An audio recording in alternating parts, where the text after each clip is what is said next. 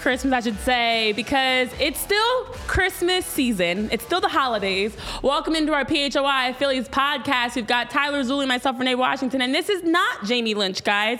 This is Devon Givens who's, who's filling in. Jamie is off for the holidays. Devon's joining us on the show. We already gave him all the warnings and disclaimers. Yes. Um, and we're excited to have you here because it's great to have a chance to talk about the holidays. Correct. Christmas was so fast. And thank you all that are tuning in to us and joining us, whether live here in the chat. Make sure you're hitting that thumbs up button. Make sure you're joining the conversation. Give your Merry Christmas greetings and everything. Or if you're listening back on podcast platforms, because we've been waiting this time of year, the countdown. I started the countdown um, let's be honest, I started the countdown last year, but on the show, I officially started the countdown about 31 days ago. And uh, I've been counting us down to Christmas, and I'm sad to say Christmas came and went, but it's still the holiday season, Devon. Yeah. I believe in from Thanksgiving all the way to like January 15th. You celebrate the holidays. Okay, that's a a little one. different. I know Tyler's not like that. how was Christmas for you? I know you did double duty yesterday. It's been a busy time for you, but how was Christmas? Yeah, first, Merry Christmas to you and to your family and Tyler, of course, um, and everybody out there. Yeah, I I was um, so yesterday hung out with the kids, and that was great. My three daughters, Aw. so had a chance to hang out with them, uh, little guy, all that great stuff. It, it was fantastic. They wound up uh, doing their thing after I had to leave to do Eagles at four o'clock with Bo, which was fun. Quick pregame, watch the Eagles, do postgame with Bo after that weird football Oh. game that we all witnessed, and then I did Sixers uh, also. So yes, that was my that was my day. But it was fun to be here. I'm not. uh, And I'm accustomed to doing things on Christmas Day with being around the Sixers for as many years as Oh, I have been, and them having Christmas Day games. So it, it all worked out well. It was a pretty fun. It was a pretty fun day. But now I am excited to be here with you. It's the first time I get a chance to work with you. I have Philly's thoughts because during I was unable to do anything Mm-hmm. while they were in the World Series and making their I mean pardon me their playoff run, making their run to the World Series. So it, it's good to be here to talk about this and. I got get my Eagles takes on Monday, get Oh, my yeah. Phillies takes on this Tuesday, which is a Monday for a lot of people.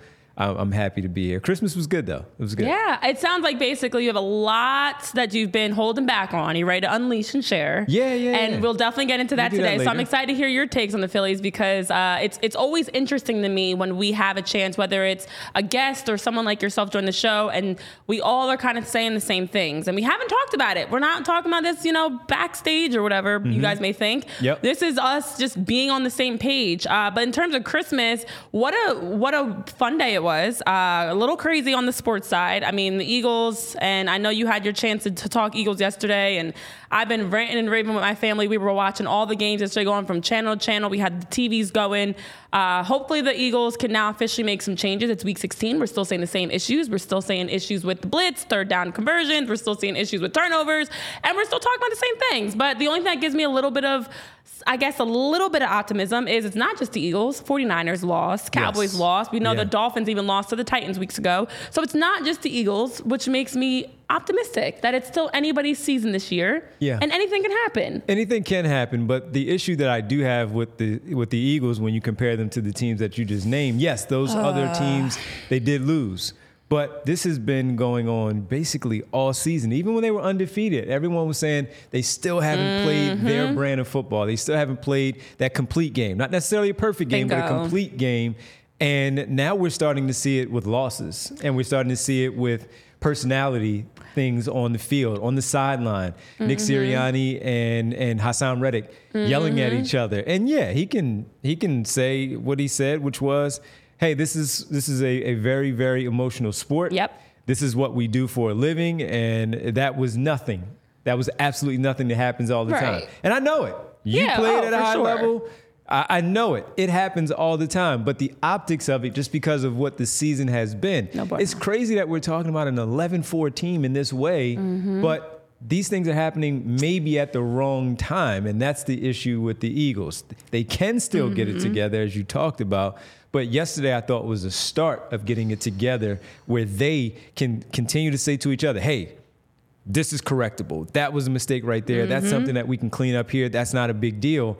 But no, you had arguably your best player on the team and AJ Brown leaving and not speaking to the media yet again, simply because he said He's got nothing nice to say. he has nothing nice to say again. Again. So, so uh, that you know that, that's, You know, I'm gonna take your thoughts and I'm gonna raise you one better because I got into this with my my family. We were talking about yesterday, Yeah. and when I first stood out there, they're like, "No, no, no," and I was like, "No," but listen to my reasoning. I take this all the way back to the Super Bowl last year. Mm-hmm. Now, obviously, it was the offense. Jalen Hurts and the offense did great last year in the It's Super Bowl. It yeah. wasn't their fault. The, turnover. defense struggled. Then you mm-hmm. coordinators later, new pieces added in, and now it's both all three phases of the ball. Shoot, look at the start of the second half. So it's to me seems like we've been making excuses. We've been hearing the same excuse, even for us talking about the Eagles, mm-hmm. myself included. I can admit that I've been doing it of like, oh, you know what, it's early, or when they were undefeated, they're still undefeated, they're still winning. But after a while, it catches up to you when you're not making adjustments, and this is why when we get to our Phillies wish list later, Yeah. I'm going to have the same type of thing because to see the postseason last year for the Phillies be the same as this year, just like last year for the Super Bowl for the Eagles is the same as what we're seeing a lot of, especially defensively this year. It's a concern to me that Nick Sirianni and the Eagles have not made adjustments, and now it's catching up to them. And even with an, a win yesterday, it was an ugly game, and you cannot look at that game and be like, oh, this team's going to win it all. No. Sixers, on the other hand, you know, it's a very long season. I like to say like that it's it's in phases, it's in waves. Um, without Joel, Joel Embiid, I wasn't. Ex- I was a little interested to see and was. Uh, curious of how they were going to play, and Tyrese Maxey struggled, of course, from the field, especially with his seven-point performance.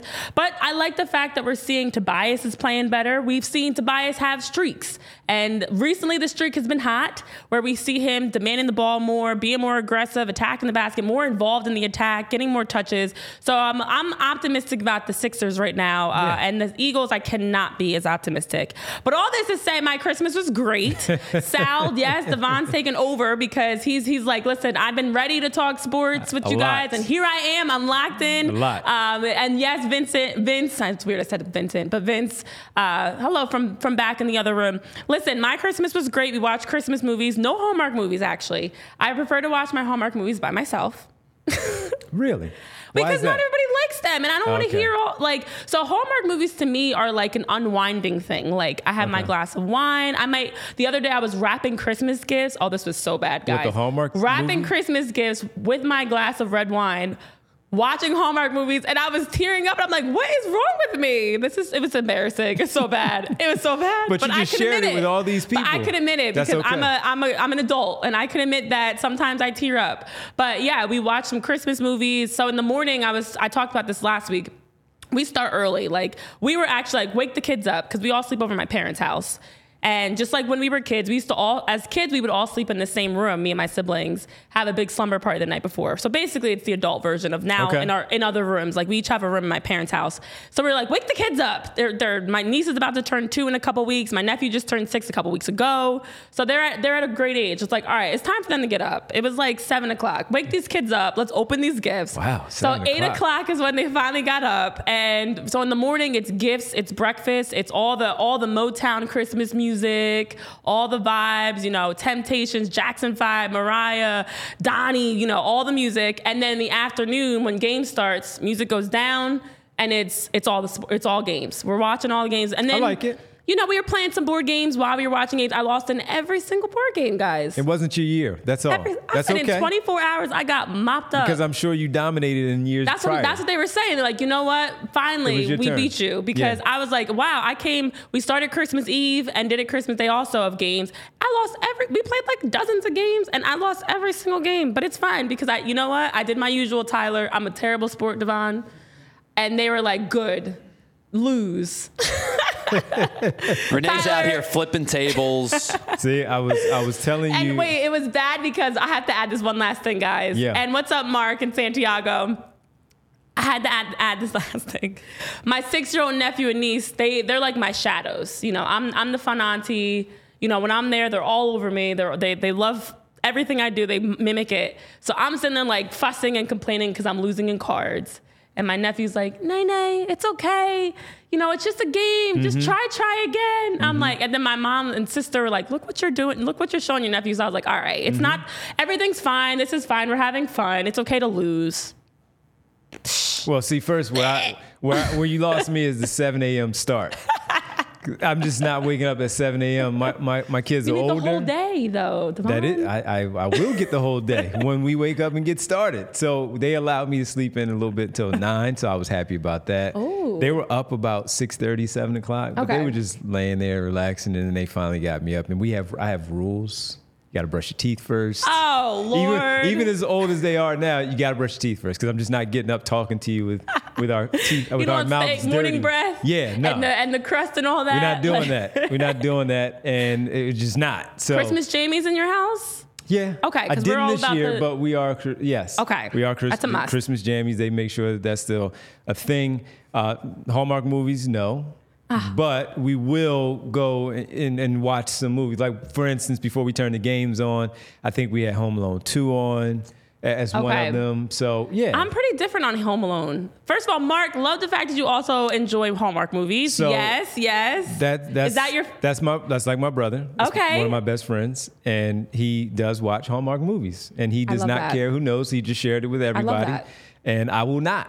I'm like, seriously, you guys watching are this not right that now? bad. They're all Listen. I'm even wearing my Hallmark sweatshirt. They're I don't know awful. if you can uh, take a nice look at that. Yes, yeah, she is, and see this. See, this is gonna have me going to rant, folks, about. I don't even know who's on the Hallmark Channel. I can think of I can think of three names that I know appear on whether it's Hallmark or Lifetime, right? Because they're Lifetime, similar. TV One has some, BET has Okay. some. Like, there's other channels are trying to, you But know, see, copy the Hallmark where, way. Where I, where I would go is, all right, let me get Lacey Chabert, I think her name is from Mean Girls. She's on a lot of these. Then, Yes. Then Vivica Fox is now stoop. Well, that's all she can do right now. Uh, no disrespect. And then you have uh, Mario Lopez, who I can't stand. I do not like. I like Lacey Chabert. She's fine. I do not like Vivica Fox. I never thought she was good. She had a couple, you know, good runs there. Oh, we can do this. We can do this. Um, then I can go on my Steve Harvey rant. Then oh, no. Vivica If- Fox- Well, D- time so for you to you, go. you need to understand something, Yeah. Renee. We have an hour today. Me and Devon used to have four hours together most nights. And Tyler These is bad rants, enough. You're. Yeah. I always, These listen, rants were something. I Yeah. always battle Tyler enough because his birthday's tomorrow, and I'm like, "What are Yep. you doing for your birthday? It's your birthday month. You're supposed to do something all he's a, December." he's a chill birthday like I am. He- yeah, and you guys are very similar with this. Yeah. So you're n- not on the Hallmark train. So then I go to Mario Lopez, and then I just lose my mind. And you know, he did the uh, Colonel Sanders, uh, whether whatever channel it was on, it was just ridiculous. but I, I just can't get into those movies. In the past, I had to watch those movies, and then got away from that. And I even thought in that moment they were bad, but you had to just bite the bullet and do it. And then eventually, I was like, I'm not doing this anymore because these are really, really bad.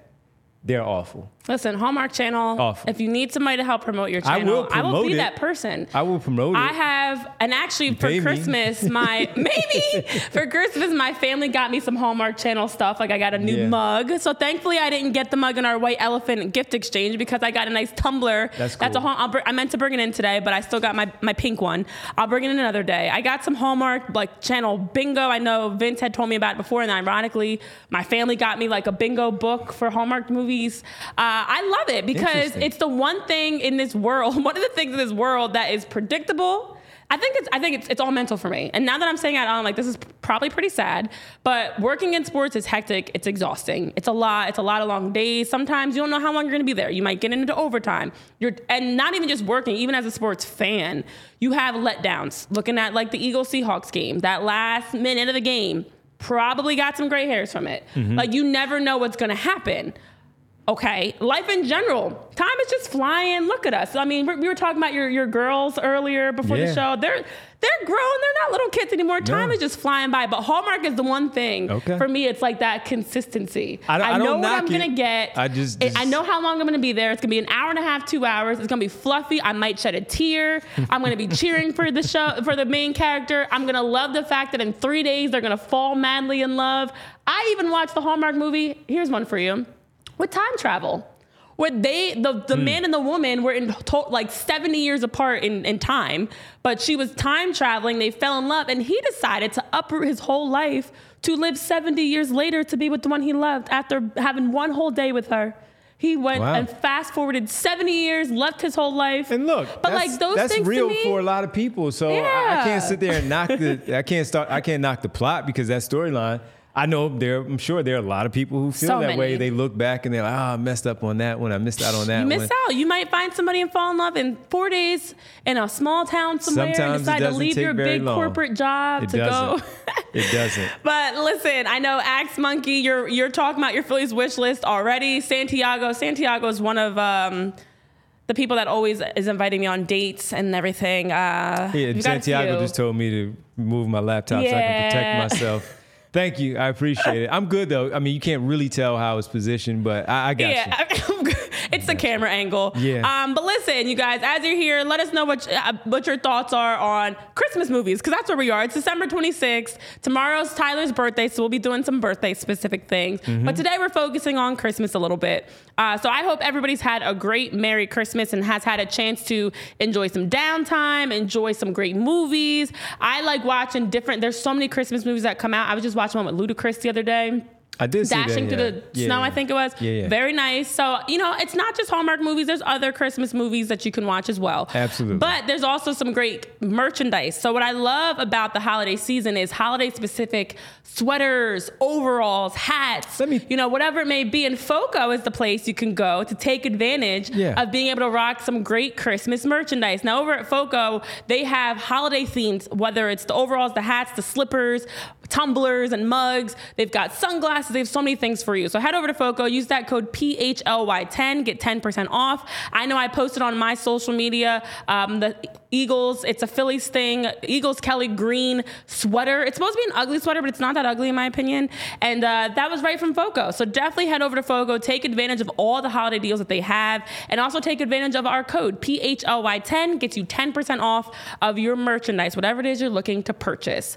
All right, Devon, I feel like you were about to. Yeah, I was going to tell people because it is Tyler's birthday, and while FOCO is a great gift, maybe I want to get Tyler some tickets to an event. Maybe go. the final home game of the regular season for the Philadelphia Eagles, taking on hosting Arizona, and the now former defensive coach coming in, where he's probably going to get booed uh, on Sunday. But you do that by going to game time. Buying tickets to your favorite events like a Philadelphia football game shouldn't be stressful at all. Game time is the fast and easy way to buy tickets for all sports, music, comedy, and theater. See, not just sports. You can also go in other places as well. With killer deals on last minute tickets and their best price guaranteed, you can stop stressing over the tickets and start getting hyped for all the fun you'll have. Maybe you want to jump into the new year and look ahead a little bit and say, okay, I may not be able to get it right now, but again, last minute tickets. You can get images of seat views, flash deals, and those last minute tickets. Easy to find and buy tickets for every kind of event in your area. Lowest price guarantee, event cancellation protection, job loss protection etc. Get images once again of your seat before you buy so you know exactly what to expect when you do arrive. Buy tickets in a matter of seconds. Two taps and you're all set. Tickets are sent directly to your phone so you don't, don't, never have to dig through your email. It's a pain in the butt. Wi-Fi going to the place wherever you're mm-hmm. going, you might not connect, and then you're like standing in line looking like a crazy person there. Guess what? Easy. You don't have to dig through your email because it's right there, sent to your phone on the app. Tickets make great holiday gifts, as Renee said. January 15th. That's that's the family side.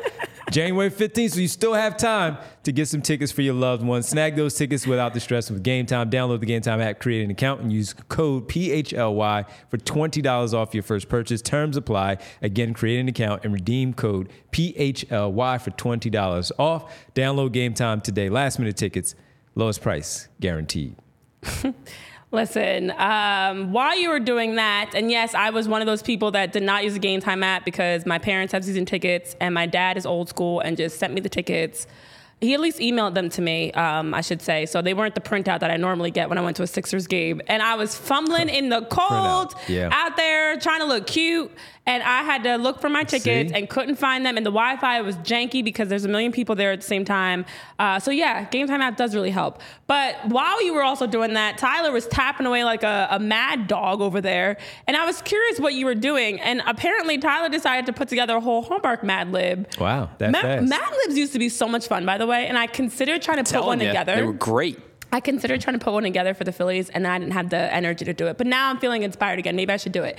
So, Tyler, What what are we supposed to do with this? So here's your uh, your Hallmark movie ad lib for 98% of the Hallmark movies ever in existence. Person from insert small town moves to insert large town and has insert corporate job that is hectic. Wait, it's usually backwards. Oh, okay. I'm sorry. Moves- I'm sorry. I'm sorry. Let me let me let the story finish. My so bad. they, they moved away. I'm jumping right? ahead. I'm sorry. Yes. Uh, person goes home for the holidays and re-meets old friend who is now does insert small town job, and they are dashingly attractive now. Person from large city falls in love with person from small town and quits big time job to work in insert second small town job. you forgot. There's always there's always some sort of a, a plot twist. There's a conflict at some point. because usually the, the corporate person's there to like shut down the family business or to like somehow tell people like lay people off like there's something that they've been sent to that small town to do Mm-hmm. and that's why they end up getting mad because like how could you not tell me joe schmo who's now extremely handsome that i've known ever since i was five and now I'm upset with you, and I'm gonna go back and not talk to you for like two more days. And then all of a sudden, I'm gonna get like this ma- Christmas magic that makes me realize, oh wow, you're the person I love. And then the, sh- the movie always ends with a kiss or like the Christmas tree lighting or something like that. Yeah. Well, there's also been some other Christmas magic that's happened, guys, and it's not just in our households. It's also with Jose Alvarado, and I love this because Yes. we first heard about Jose Alvarado in the postseason in terms of his family situation, and I remember being in that moment kind of surprised because it was casually just dropped into the broadcast that Jose Alvarado hasn't been with his family for a couple of years. And Santiago, no, I apologize. I'm not coming to Arkansas anytime soon, uh, but maybe. Um, She's not. She's just not. maybe for Jose Alvarado and his family, shifting back to that, maybe just maybe it was a little bit of Christmas magic that helped them out just a couple weeks ago as he was finally reunited. Now, Jose's the guy, he's making friendship necklaces for everybody and bracelets, and he's Mr. Lovable. And I feel like he's such a nice guy. You saw him in the clubhouse with tequila bottles and he's always bringing just a big smile to his face. So when I casually heard during the broadcast in the postseason that he hasn't been with his family, he's trying to get them to be able to get their um, documentation to come from Venezuela, it was heartbreaking. And then it was heartwarming a couple days ago to hear that he finally got to spend Christmas with his entire family. His dad, his brother, and one of his children have already been living in the States, but now his mom, his sister, and his other two kids have finally been able to come from Venezuela. And I know he was saying, uh, telling Major League Baseball's um, outlet, you know, the different stories that were coming up. But one of the art, the quotes that he had was, "This Christmas is going to be very special. It's a Christmas that I've missed, but it's the Christmas I'm going to get. It's just going to be a beautiful day for my family now that we're all together." And I, I just love the fact that after.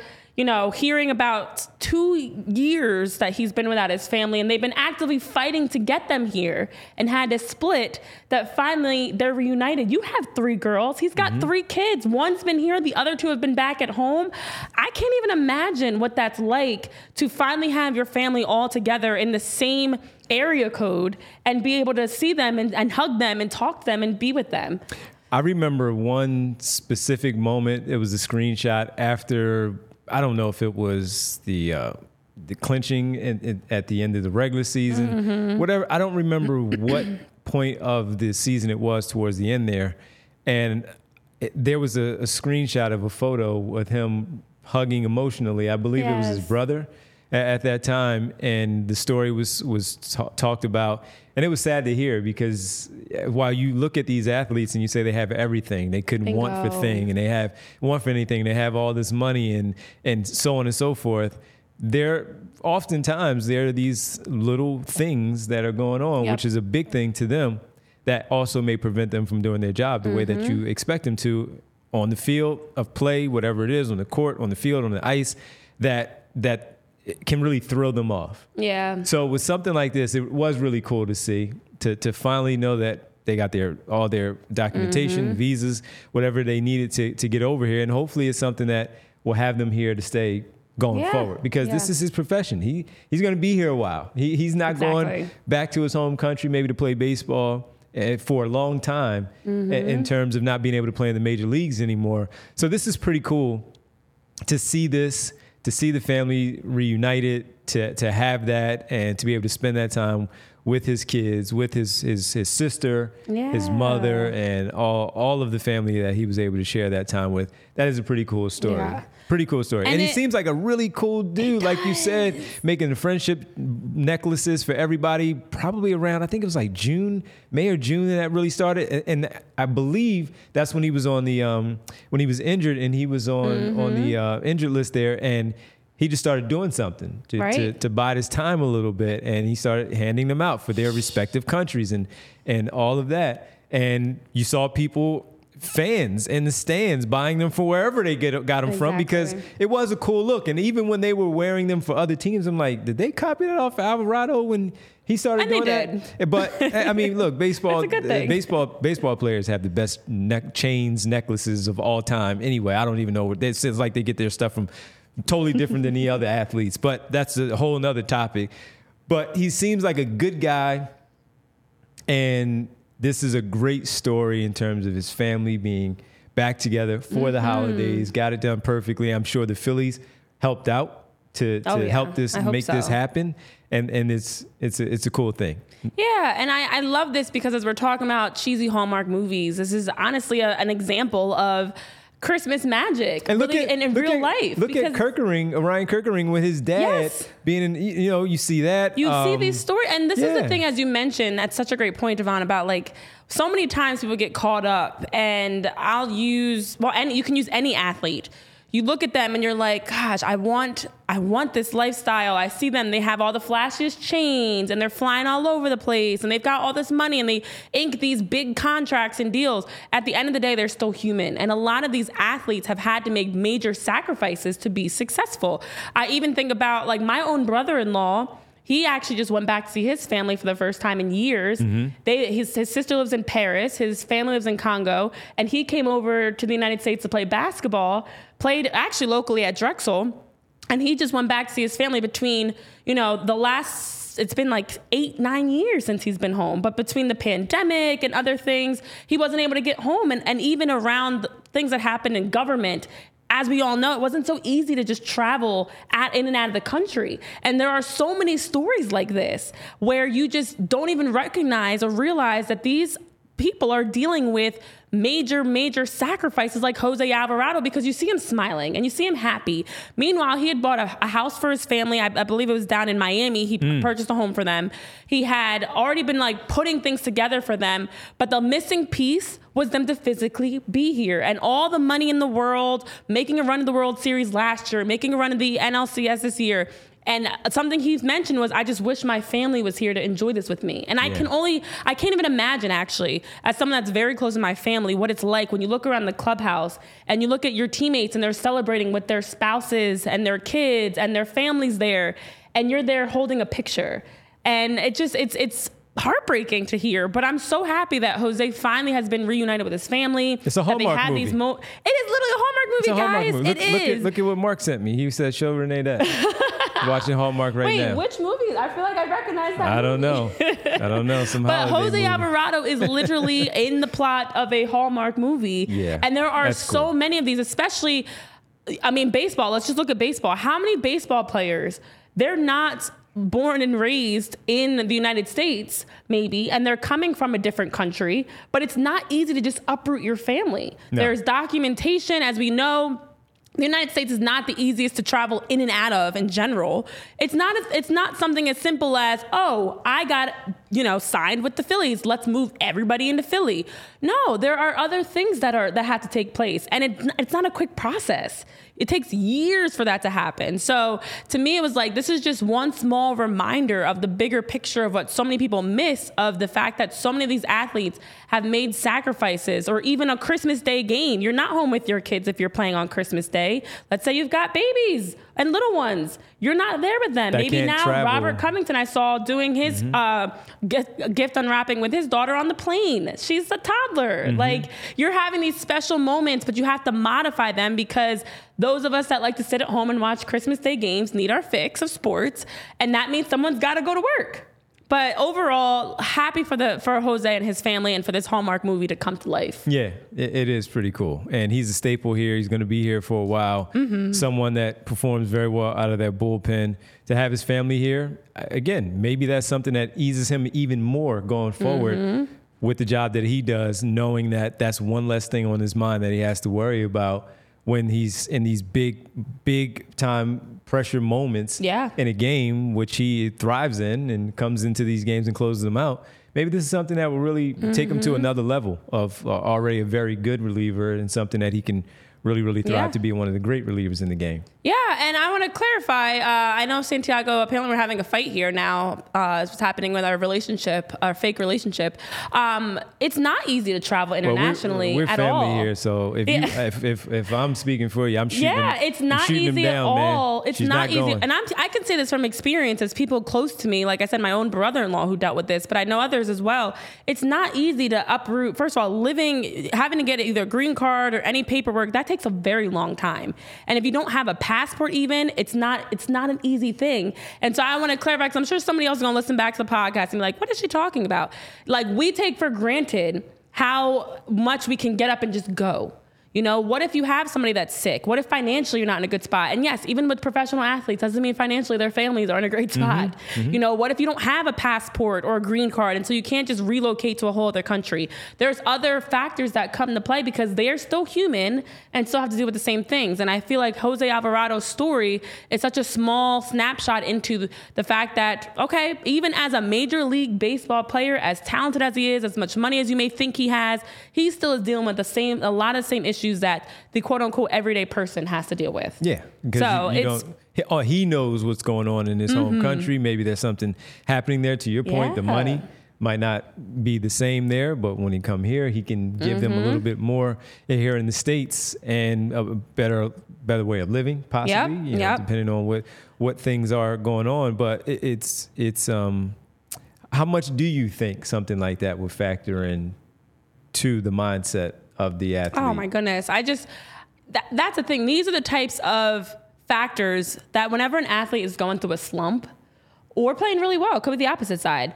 You, there are so many things that could be contributing to that. And mm-hmm. someone like Jose Alvarado, you know, as much as we will talk about everyone's ERA and statistics and stuff, sometimes he might just have an off day because he misses his family.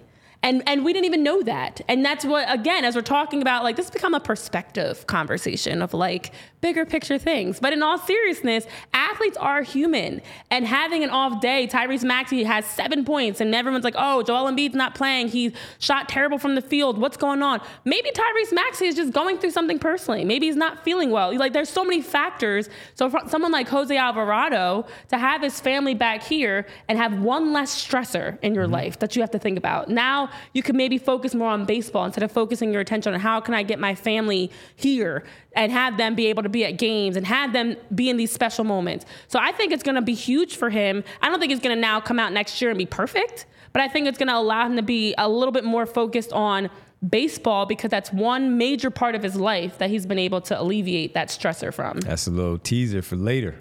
Little teaser for later. Ding, ding, ding. Yeah. Well, also around the Phillies uh, during the holidays, this this time of year, as we talk about family, things look different year to year. And I know we were talking about specifically for me. With my niece and nephew, I now understand. Okay, my niece, for example, she's about to be two, Mm. so she understands Christmas a lot more. She was going in on some wrapping paper. Paper. And over for, for the rest of the Phillies, there's a lot of baby. It's a big baby boom right now. A lot of guys that either recently had kids, um, or someone, you know, maybe they're pregnant. Zack Wheeler, Aaron Nola, their wives are, are Bryson pregnant and expecting. Bryson Stott had a baby November 4th. Little Braxton Stott. He actually posted on his Instagram story a picture of him and his family, and it was so precious. Look at this. They're, they're standing by the tree. They've Look got the that. dog, the babies. Uh, his significant other has the baby. I don't know. If, I think they're married now, right? I don't know. Either way. Um, I think they're engaged. I think they're I- I engaged. don't- I don't know. remember. For significant other. They're She's together. got yeah, they're They're together. together. Um, she's got the baby on her. They've got you know. It's just I love these moments. Merry Christmas from our little family. Uh, For those that are listening on podcast platforms, it's Bryson Stott and his family posted by the Christmas tree. You know, for a lot of these guys, the holidays look different year to year. For Jose, it's being reunited with his family. Mm-hmm. For Bryson Stott, it's knowing I've got a little Brax Braxton, who's a month old, and by this time next year, Braxton's going to be tearing that wrapping paper too. Correct. So I love these moments to be able to see, okay, how are they, you know, how how are the holidays going for everybody else? Because it is very special to see. Uh, also, something special to, that's going on before we get into our wish list on the West Coast is the Ohtani Yamamoto watch is in full effect, guys. This is now, fun. Shohei Ohtani and, and Yoshinobu Yamamoto are going to be completely on everyone's radar for every day for the next years. Let's just let's just let's just take it for what it is. So I've heard so many different stories coming out. One was that Ohtani actually gave Joe Kelly a gift because Joe Kelly gave up number 17 for Ohtani and was saying, you know, he actually was saying the only person I would give up this number for is Ohtani. His wife actually had a whole campaign. His wife Ashley Kelly, which is an interesting uh, double first name name now. That's all right. Gave, I know it's fine. We'll let it happen. She married into it. Ashley Kelly actually put together a whole O Take 17 campaign to try to encourage, you know, encourage and See, push she and threw sway. the number in there. She worked. knew exactly And I it like it. And it was a whole hashtag, Devon. A hashtag OTake17. She knew what she was doing. So then Ohtani decides, you know what, Joe? You're such a great friend. I don't, you didn't ask for anything specific, but here's a here's a Porsche. Here's keys to and act, and somebody showed up to his house. This is what there, there was a video. It's a beautiful car. Showed up to his house and said, "It's yours." He wanted to gift you a Porsche. I'm so broke. I don't even know if it's Porsche or Porsche because I've heard people say both. but he gave this man a whole Porsche. Now he gave it to him or the wife because when I saw it, Okay. I thought it was for Ashley, not him, because she was the one, as you said. But, said. you know, what's yours is with the mine, right? Yeah, um, you know, yeah, you know, that's her gift. That's her Not, not gift. when it comes to the Porsche, it's not. I don't as, know. As long as as long as Ohtani got the green light from he's saying, hey, hey, you know, go ahead, you can get my wife something, nice gift, whatever. It was it was technically that for was a nice gift. Yes, very nice. Very and nice. listen, Joe gets the gift of saying And he's got a roster Ohtani spot. gets he's got a roster spot for the rest of his career as long as Ohtani's on that bingo. roster. I was gonna say now Joe gets the ability to say when Ohtani gets It's like inducted into a Hall of Fame. Like I gave my number to a Hall of Famer. We shared the same number. I'm he's you know I helped him be, be more comfortable coming here, Yeah. and now his wife Ashley can say, and I helped him here. To here's my keys jingling to my new Porsche as a result of it. I mean, I love that. I love that. That was a cool story. That was really cool. And, and again, the way I saw it was lie, it was, was for cool. Ashley. It wasn't for Joe. Joe, he probably gave you know you buy the you buy the number number one, and then you go and purchase the car for the wife because the man just got six hundred million dollars. Happy wife, happy so life. It's all good, right? It, it's not a problem. That Mm. six hundred million. You Porsche, he probably didn't have probably got a deal on it because he's working with Porsche now. We can go Porsche, Porsche, whatever you want to call it. But that was pretty cool. That was and, and her reaction, it was genuine. Yeah. She had no idea.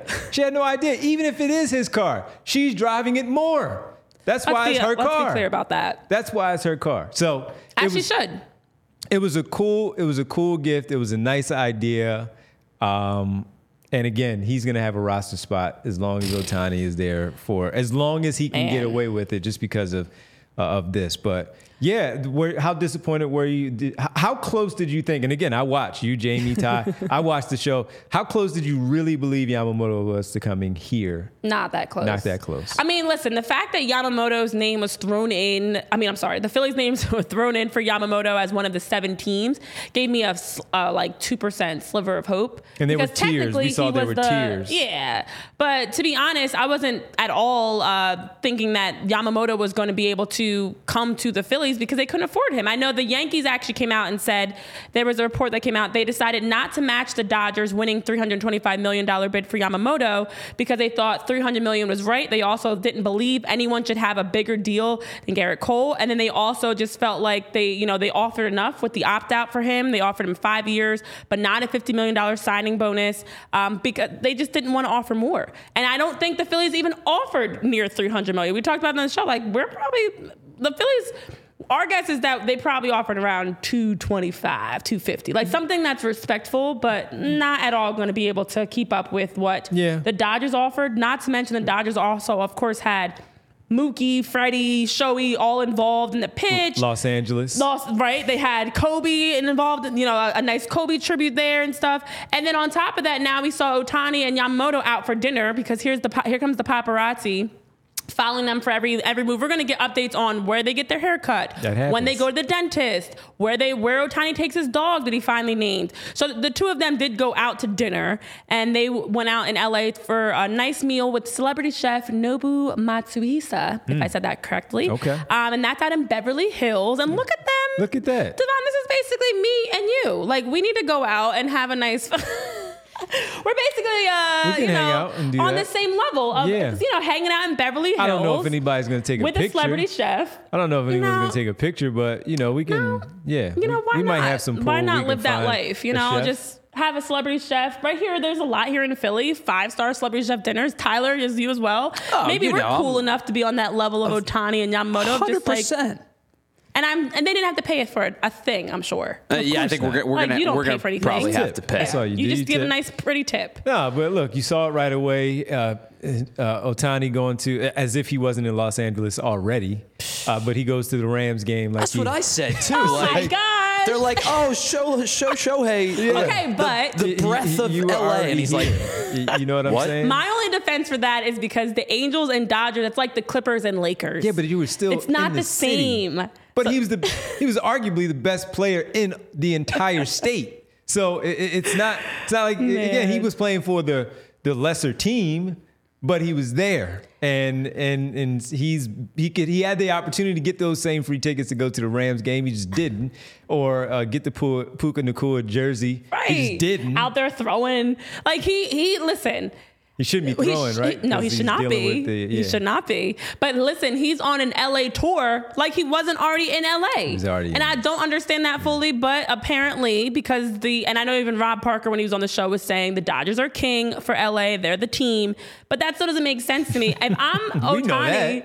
Right, but if I'm Ohtani, I'm kind of feeling some kind of way about that. Like it took me, it's like somebody going from the Clippers to Lakers, and now all of a sudden you you treat them like they're from LA. It's a big deal. That's a huge. it, it is a huge deal, it's but it's deal. like, but what about when I was right here with the Angels? I wasn't getting the same treatment. It's a big deal. Now he can go to the Lakers. I don't know. Games. I think about it kind of like. I don't know. Something feels it feels like the dating world. Something feels a little off about it. Now like now that I've yeah. leveled up, now all of a sudden you can treat me with yeah you know the red now, carpet treatment. Now Magic Johnson is going to get you those right. tickets to the to, the, to the Lakers mm. games because Magic is the part owner. Did he have to sell any piece of that with the Dodgers because of the Washington football? No, I don't think so. Uh, so he, yeah, he can now he can get you those tickets to to to that game because of the fact that you're playing for his Dodgers now. You know, you can go to the Lakers and sit courtside now, Insane. even though he probably did it at some point. Insane. Well, you know where else you can go to maybe not get uh, the chance at courtside, but at least get that five star treatment. That's over at Rocket Money because Rocket Money does a fantastic job of alerting you on your finances. I'm a huge fan as I use Rocket Money myself. They give you notifications for anything that's happening with your finances, something suspicious, refunds, subscriptions, and they also do a good job of helping you just manage your money. And especially as we're in the holiday season and we've spent a lot of money on Christmas gifts and just expensive dinners, whatever else you're spending money on this holiday season, Rocket Money can help make sure that you're managing your money well. So they are a personal finance app that finds and cancels your unwanted subscriptions. They monitor your spending and they help you lower your bills. And what's better than that? Well, maybe the fact they've also helped over 5 million users that they've helped save an average of $720 a year with over $500 million in canceled subscriptions. They'll go in, they'll negotiate, they'll, they'll contact any of your subscriptions and, and do the work for you to help get them canceled. And of course, like I said, they'll just help you manage your money. So stop wasting money on things that you don't use. Cancel your unwanted, unwanted subscriptions by going to rocketmoney.com slash PHLY. Again, that's rocketmoney.com slash PHLY. Rocketmoney.com slash PHLY. You will not regret it as you have a chance to put more money back in your pocket and manage where your funds are going. All right, well, as we near the end of the show, and we are also nearing the end of 2023, guys, uh, crazy. We are less than a week away. That's right, because my countdown is still on for 2024. We are less than a week away, so with that, I think it's a great time for us to get into our Phillies wish list. I'm looking and forward I'm to this. I'm excited for this because I'm not big on resolutions. Like my whole thing, and I know I talked to Tyler about this, and Devon, I'll fill you in too, and for everybody else, I'm big on like words of, you know, what you want to be like in 2024. You know, I'm not just gonna say I want to go to the gym four times a week or I want to mm-hmm. eat you know, salad every other day, which none of those are happening. Mm-hmm. But I like to be like like this past year, my words were consistency and intention. You know, I like to put out those words of affirmation of what I want to do next year. And so I believe in manifesting things. Well, let's manifest some things for the Phillies. Of course, Okay. with the hope, I know none of us have to say this, but I'm going to just say it for those of you that can't read between the lines. Of course, our hope is all of these things we're wishing for will lead to the Phillies winning the World Series. That's the ultimate prize for for let's, you know, that's just what it is. So, these are all things we want to see happen in terms of a Phillies wish list. Tyler, Devon, and myself have come up with some. Fellas, I'm gonna turn it over to you first. Devon, I get the you honor? Go first. I you get the to go start us off. What is one thing that you're wishing for for the Phillies for next year? And honestly, for all of you guys, just a disclaimer. At least, well, I didn't talk to you guys about them. I don't know what your wish list items are. Yeah, are. you don't know mine, I don't know and yours. actually, I don't know mine fully yet either. I'm just going off the cuff. I'm so. going to start. All right. Well, I'll start here. I'll start with I'll start with Alec Bohm because uh, year number three, you, you saw the jump that that both he and Bryson Stott took from their their previous years, where you know young players moving on to the World Series, and they contributed very very well. They, it wouldn't have happened without them. They were very very good. You, but you also knew that they had to take another step to make themselves even better, to make the team better, and to be a more consistent player. Bryson Stott moving from short over the second to accommodate Trea Turner jumping in here, and then Alec Bohm for uh, for all of the let's go get this third baseman Nolan Arenado. He wants out of St. Louis, so St. Louis is not doing all that well. Let's go get Nolan Arenado to fill that gap there at third base. Even as even as as you see. Alec Bohm playing some pretty good baseball and having a much better glove than you anticipated over there on that corner as good as he was, you also saw the struggles, especially in the postseason. Slumps happen in 162 games throughout a campaign. When you get into the playoffs, everyone's hitting, you're still going to go through a bad spot. you also saw it with Nick Castellanos again. He was rolling hot in the beginning of the postseason, and then he went ice cold, right? So with Alec Bohm, for me, he had over the last two seasons plate appearances of over 550 at bats. He's hitting for a pretty solid average overall for the Phillies, 280, 270, somewhere around there. And you just need that see that more consistently. But you also see, I think, need to see that jump with the pop in his bat more specifically, more home runs. He had 20 home runs mm-hmm. last season. It was pretty good to see it, and, and especially at Citizens Bank Park, where it's a hitter's park and a guy who bats, you know, righty and can hit over that short porch and left, that's something that I think I want to see. Okay. Where he improves his average, continues to improve with his glove over there at that hot corner, and up his power game a little mm-hmm. bit there to maybe add that to the lineup because at some point, at some point, guys are going to take a little bit of a step back. Bryce Harper, Kyle Schwarber, maybe even Nick Castellanos taking a step back. JT Realmuto, maybe his numbers start to dip a little bit. So you need to get that from somewhere else. You need to get that production. I don't know if it's going to be from from anybody in center field. With all due respect, because they're there more for their defense, they're at the bottom of the lineup. We Alec Bohm was so good for a good portion of the season that when they had to make those adjustments, Rob Thomson, he would put him in the cleanup spot or bat him third because of how good he was, mm. or because of the struggles of others where he had to, he was maybe relegated to moving him up. I need to see a little bit more consistency from him coming into this now year three of an everyday player at that spot at third base. But again, in that lineup where the lineup is so dynamic, he is now a part of that dynamic lineup where you expect certain things to where it became when he struggled whoa, Alec Yeah. Bohm is struggling here. And this is not what I expected coming into this point of the postseason. So that's number one for me. I'll get to my second one if we're going taking turns here. Yeah. That's my first I like one. it. Uh, your I'll thoughts, of course. uh, I wanted to hear Tyler's thoughts on it as well because Alec Bohm for me is a big one, especially his power numbers for next season. I like it because it actually directly leads into one of mine. Uh, for me, it's to raise the middle for the Phillies. Um, I know a lot of what Dave Dombrowski and Rob Thomson have talked about is, you know, we just expect everybody to be better next year. That's why we're we're ready to run it back with the same roster. Of course, as we're having this conversation, we don't know if there's going to be any roster changes. So I'm looking at 2024 as if the roster were to stay exactly the same as it is today. And for the Phillies, when you look at the postseason specifically, because the regular season is just to prepare for the postseason for as long as it is. To me, it, the issues that we had when you talk about cold bats and not being able to get on base and having struggles was because opponents had the scouting report out. Okay, let's adjust our pitching to Bryce Harper. Let's change, you know, things up with how we're, we're pitching off with Kyle Schwarber at leadoff. Trea Turner had the ups and downs, but those next guys to me are what can help raise the bar. Someone like Alec Bohm, someone like Nick Castellanos, Brandon Marsh. Okay, how are you contributing that now opponents can't make it so easy of we just key in on Bryce Harper and Kyle Schwarber at you know the top of the batting order. We can everybody else is going to give us you know the the same types of struggles. So if you now are stepping to the plate and you're Alec Bohm or you're Nick Castellanos or you're JT Realmuto and you step to the plate and you can deliver something, just keep the inning alive, get a hit, get on base, do something.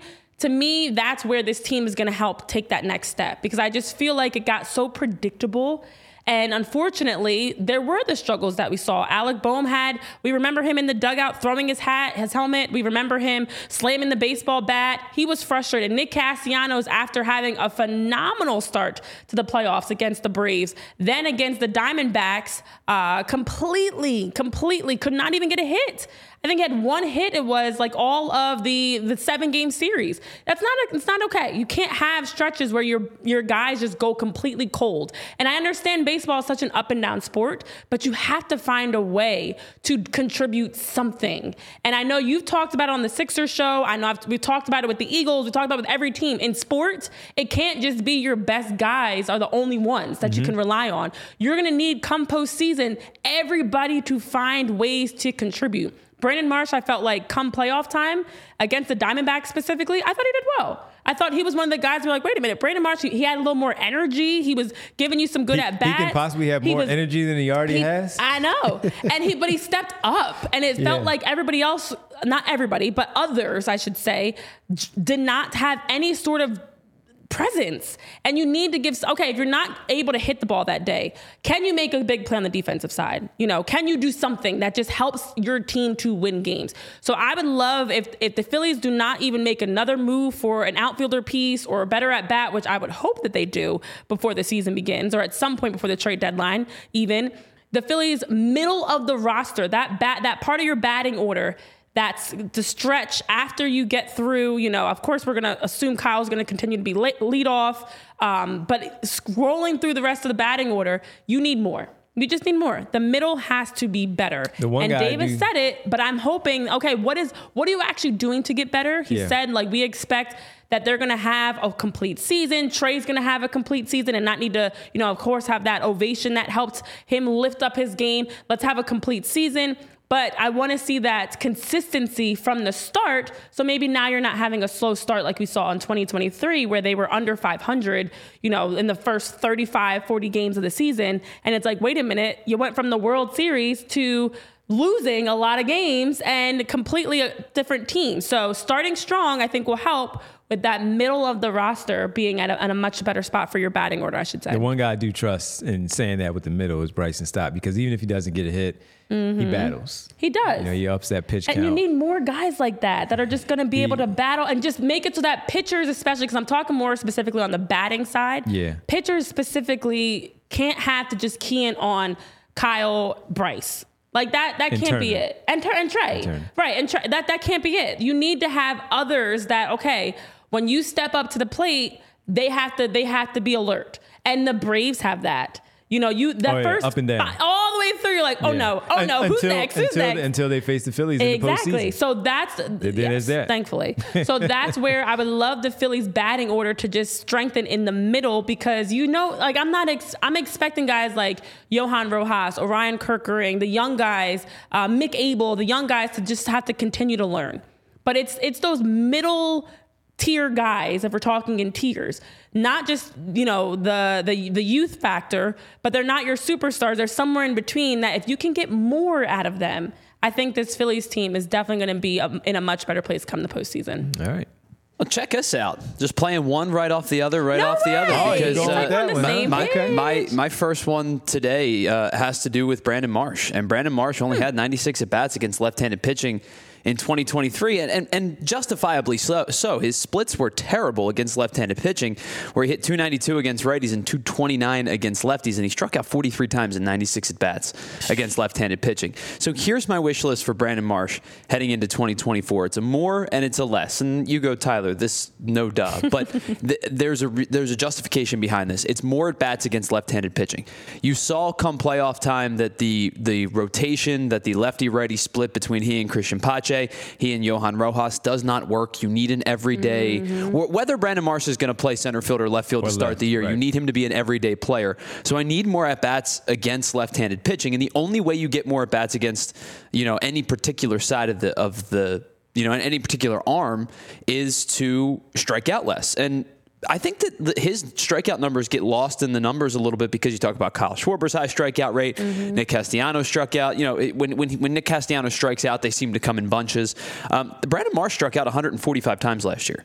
Like you don't you don't expect him to be a guy Man. like w- he kind of gets lost in the shuffle of the pop because he's not a home run hitter. Like these guys are either strike out or hit home run type players that Renee you talk about a lot. Um, He struck out 145 times last year. That's 30.5 percent of his total at bats ended in strikeouts, and it, it- it's due in large part to the fact that it's 43 strikeouts and 96 at bats against left-handed pitching. So my first wish list in 2024 is for Brandon Marsh to get more consistent at bats against left-handed pitching. But the only the only person who can dictate Brandon Marsh getting more at bats against left-handed pitching is Brandon Marsh. Yep. And so uh, that strikeout number needs to come down, and so that's how that scale balances. When the strikeout number comes down, the at bats go up because uh, Rob Thomson's going to have more trust in you as an everyday uh, outfielder, whether it be in left field or center field. So uh, my first wish list is is a little bit more consistency in that lefty lefty matchup for Brandon Marsh. Any any like any preference defensively, center field or Uh, left field? I think defensively, I'd prefer him to be in center to start the year because that means so that you've do I. And I don't- as good as Johan Rojas was, Yeah. he scares me a little bit because and he- he's not going to be. He's not going his to. speed is start off the- outrageous, but yeah, you know, he's gonna he's gonna start off the season in, in the. I think you're right. I think he probably Yeah. starts the year in Lehigh Valley, and because of that, I don't envision them acquiring a center, uh, like a starting center fielder. But I still do hold out a little bit of hope that maybe they go and get a right-handed left fielder um, to be not an everyday starter, but closer to it, and that allows you to start Brandon Marsh in center, this player, you know, player X in left, Yep. and Johan Rojas can get consistent at bats in AAA until they feel that he's, you know, markedly improved at the plate. Yeah, I know Dave in the chat is saying you want to see Marsh full time and left. Uh, welcome in, Dave. By the way, happy holidays to you. But yeah, I think um, you know as as, you're, as we're thinking through, there's a lot a lot of things that are very minor, and that's what's exciting about this group. It's not major changes. the lineup needed. is good. Yeah, The it's lineup very is good. minor things that we need to tweak. Uh, so with that, Devon, I'll let you go back to your next one. Uh, we go back to Jose Alvarado, but not him, Mm. solely him, the rest of the group, because Okay. the entire bullpen. You know, C- Craig Kimbrel, he's gone. Thank so he's not your closer. uh, but it's more, it's more of a collective group thing here from uh, Seranthony Dominguez, Jose Alvarado, and so many others. Orion Kerkering, where does he fit into all of this? Of the back end of the bullpen, because throughout the season, yeah, again, there are 162 games. So when you blow a save here, you blow a save here, you win so many games that, yes, those are the ones that really stand out. However, when you get into the postseason, everything is really magnified mm-hmm. because we are all sitting on the edge of our seats, biting our fingernails, doing our rituals for superstitions, everything, because Oh, they're driving me crazy. Now you got to bring this guy in where I'm a little afraid because the other guy, I can't put him in this spot. So, as far as the bullpen, I just need them to really find their roles and find their roles where it lasts, if possible, throughout the entirety of the season. Craig Kimbrel was really good in the first half, and then he really wasn't in the second half, and especially in the mm-hmm. playoffs. And that that can't happen for, for this team. You have too many good arms in that bullpen, and you need to add a few more pieces. Maybe you can never have too many arms in the bullpen. But when you have your guys that you expected them to have a specific role from years back to where they are right now, Seranthony Dominguez, when they were in that World Series run, he's like, okay, he's the closer, he's going to be the guy. Things happen, and he's not. Jose Alvarado, similar thing. But he was the one that I trusted the most coming down the stretch. And I was even still afraid of him from time to time because of just, you know, the type of pitches he throws with the speed and the velocity. Oftentimes they can get lost in the dirt. They can hit, you know, the backstop and get past JT Realmuto. Mm-hmm. But they, for me, my wish list is to just secure the bullpen once again and find their roles consistently at the very end for for the Phillies in their in their bullpen. So that's that's where I'll go. That's my second. Okay, we are again on the same page a little bit here Really? because I'm going with the starting pitching Okay. as an area that I'm hoping and, and and of course the bullpen as well. But you know I'm not going to repeat exactly No, what you no, just no, said. no. But I the bullpen's definitely one area. But in terms of starting pitching, I know Dave Dombrowski, uh, in terms of the pursuit of someone like Shohei Ohtani or Yoshinobu Yamamoto, as pitchers have been on the market, has openly been saying, you know, we're not actively feeling the need to go after any of these superstars or especially big name pitchers because once Aaron Nola was signed to stay with the Phillies with an extension, um, with a new contract, I should say, now we feel like we're good. You know, we'll give Zack Wheeler that extension. We've got Aaron Nola here. Uh, hopefully, Zack Wheeler gets that extension. I'm manifesting that as well. And we feel good with our starting pitching. So, with that being said, if the management side feels good with the sta- the starting pitching. I would like to see more from the starting pitching. If this is the group you're going with, you didn't feel the need to go out and try to compete with the offers for Yamamoto around that 300 million, 325 million, then we need to see improvements in a lot of ways. Now, Taijuan Walker is the most obvious one. Com- could not see him in the postseason.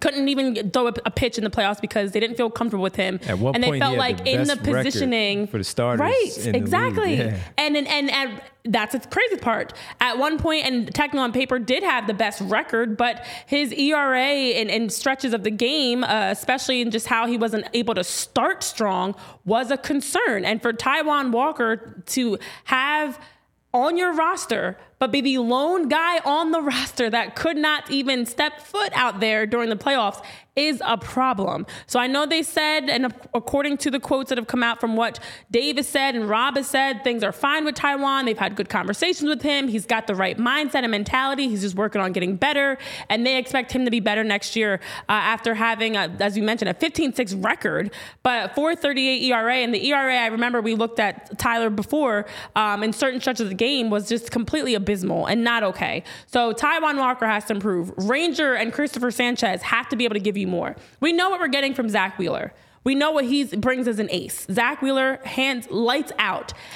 Honestly, after that, I, I would, could be optimistic and say Aaron and Ranger and Cristopher and Taijuan are going to be better, but I but what does that mean? Are we going to have a Rav four fourth inning for Aaron Nola at any stretch? Are we going to have? I mean, Ranger dealt inning, with boy. Ranger dealt with injuries. Are we going to see a nice full season of Ranger? I understand little injuries will happen here and there, but are we going to see a full season of Ranger being healthy? Cristopher Sanchez is one that really fe- you felt like the the work that Caleb Cotham and, and the staff have been doing with Cristopher Sanchez has paid off. But 3-5 record, 3.44 ERA. And Cristopher Sanchez was was a guy that you saw late, obviously brought in. Okay, what does a full season look like for him? Mm-hmm. So there's a lot of question marks, and that makes me optimistic, but also very nervous at the same time because there's still so much we have to see from them before we even get to bullpen arms. You know, what are your starting pitchers going to bring outside of Zack Wheeler that we're not going to have the same issues we saw postseason where we had the drop off of, you know, uh, pitching at one point, you're holding the Braves so they couldn't score a run. And then all of a sudden you're just giving out runs like Oprah's giving out cars. You can't have this, this change in your pitching. It starts with the starting pitchers. It definitely ends with your closers and whoever you're bringing in as relievers. But overall, pitching arms need to be better because as we know that's such a big part. And that is the one thing that the phillies have as an advantage one of the things they have as an advantage that going into this upcoming season regardless whatever other teams do the dodgers bringing in ohtani yamamoto the braves continue to be the braves the rangers the astros whatever anybody else does the phillies have one of the best pitching groups in the league. But can they bring that every single game or the majority of the games and definitely come postseason? I hope so Yeah. that's Uh, my goal. That's what I'm. That's what I'm looking forward to. Starting pitching in 2024, being the best in the league and for they- the Phillies. They have to figure out that contract with him too.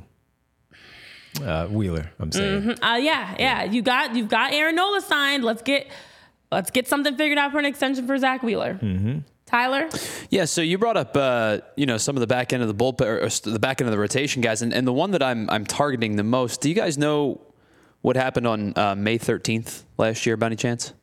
So it's, it's, it's an arbitrary date in the 162 game season. But do you know Like, what happened? wow, Do you know what happened on May 13th last year? On May I like weirdly feel like I remember that date. Do not. Uh, I do not. So on May 13th, Ranger Suarez made his season debut.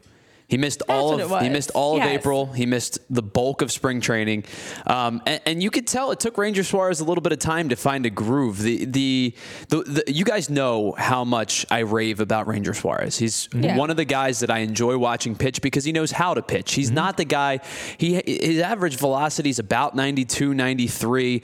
He doesn't have that wipeout slider or a devastating changeup. But the thing that I rave about Ranger Suarez is he just knows how to pitch. He's Right. not a thrower. He's a pitcher. He understands pitch sequencing. He understands how to work backwards to guys that maybe, you know, right-handed power hitters that know how to overpower 93 and, and you know, stu- like the, not wipe out stuff. It's why I rave so much about Ranger Suarez because the when the moment is big, Ranger Suarez is cool and calm and collected because he knows how to pitch.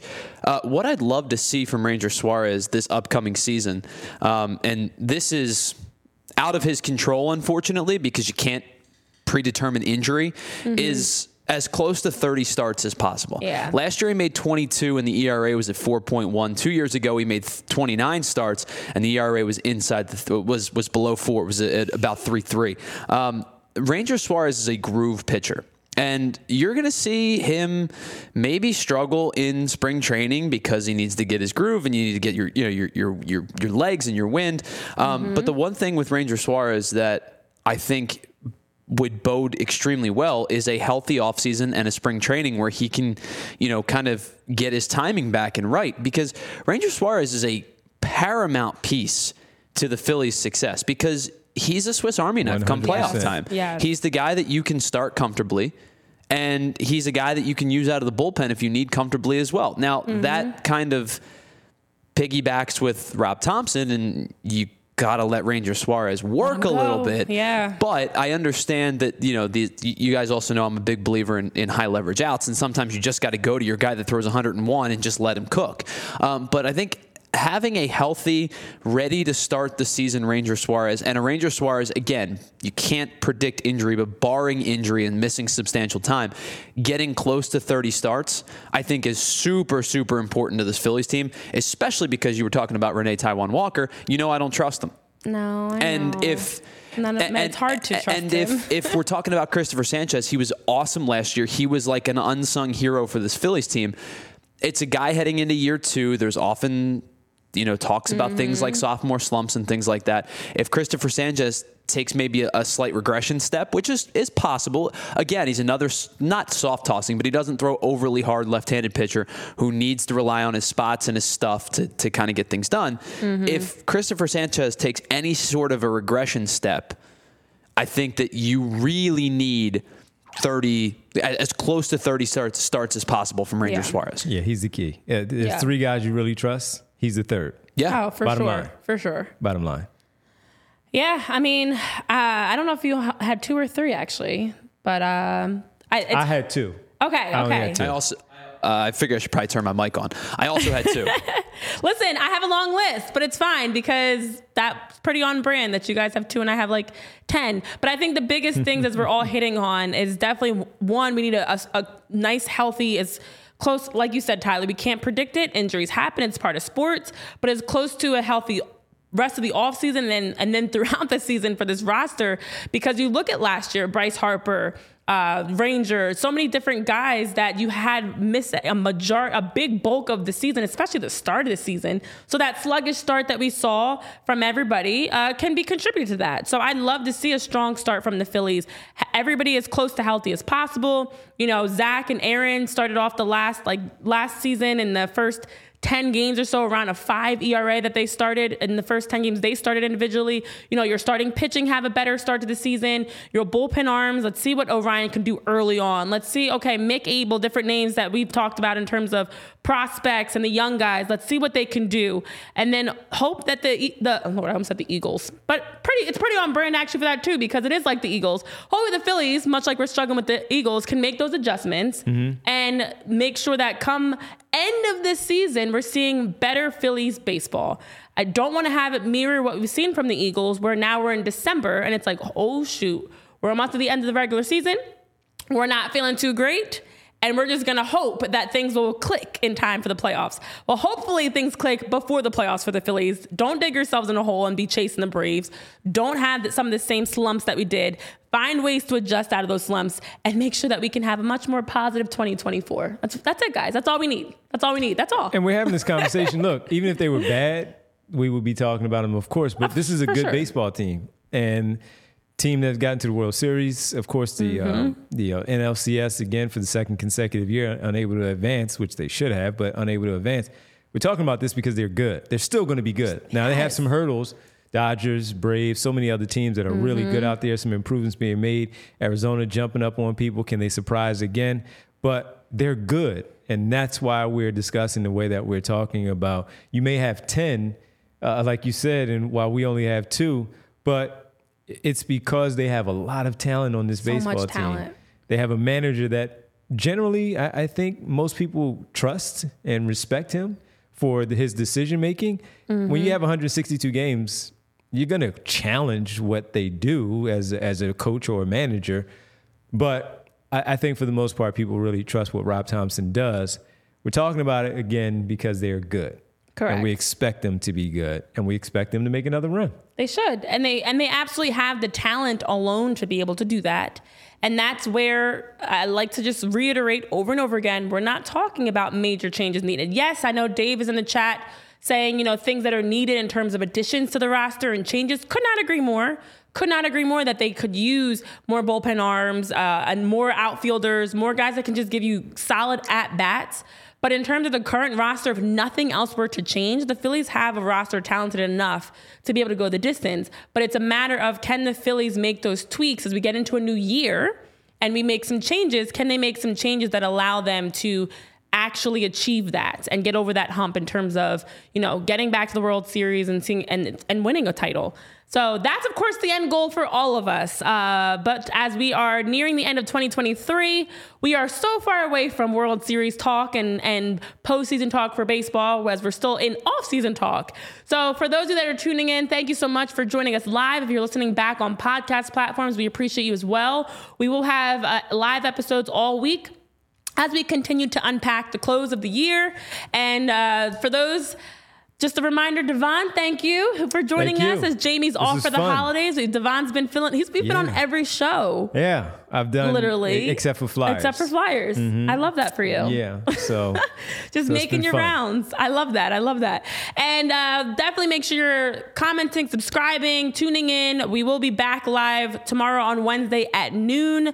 And then we have a 10 a.m. show Thursday, as well as a, a nice and early show Friday. So getting you guys kicked off for 2023 as we continue to wrap up. It's our Phillies wrapped as we continue to look back at the year and look ahead to 2024. So for Tyler, Devon, myself, Renee, have a great rest of your Tuesday.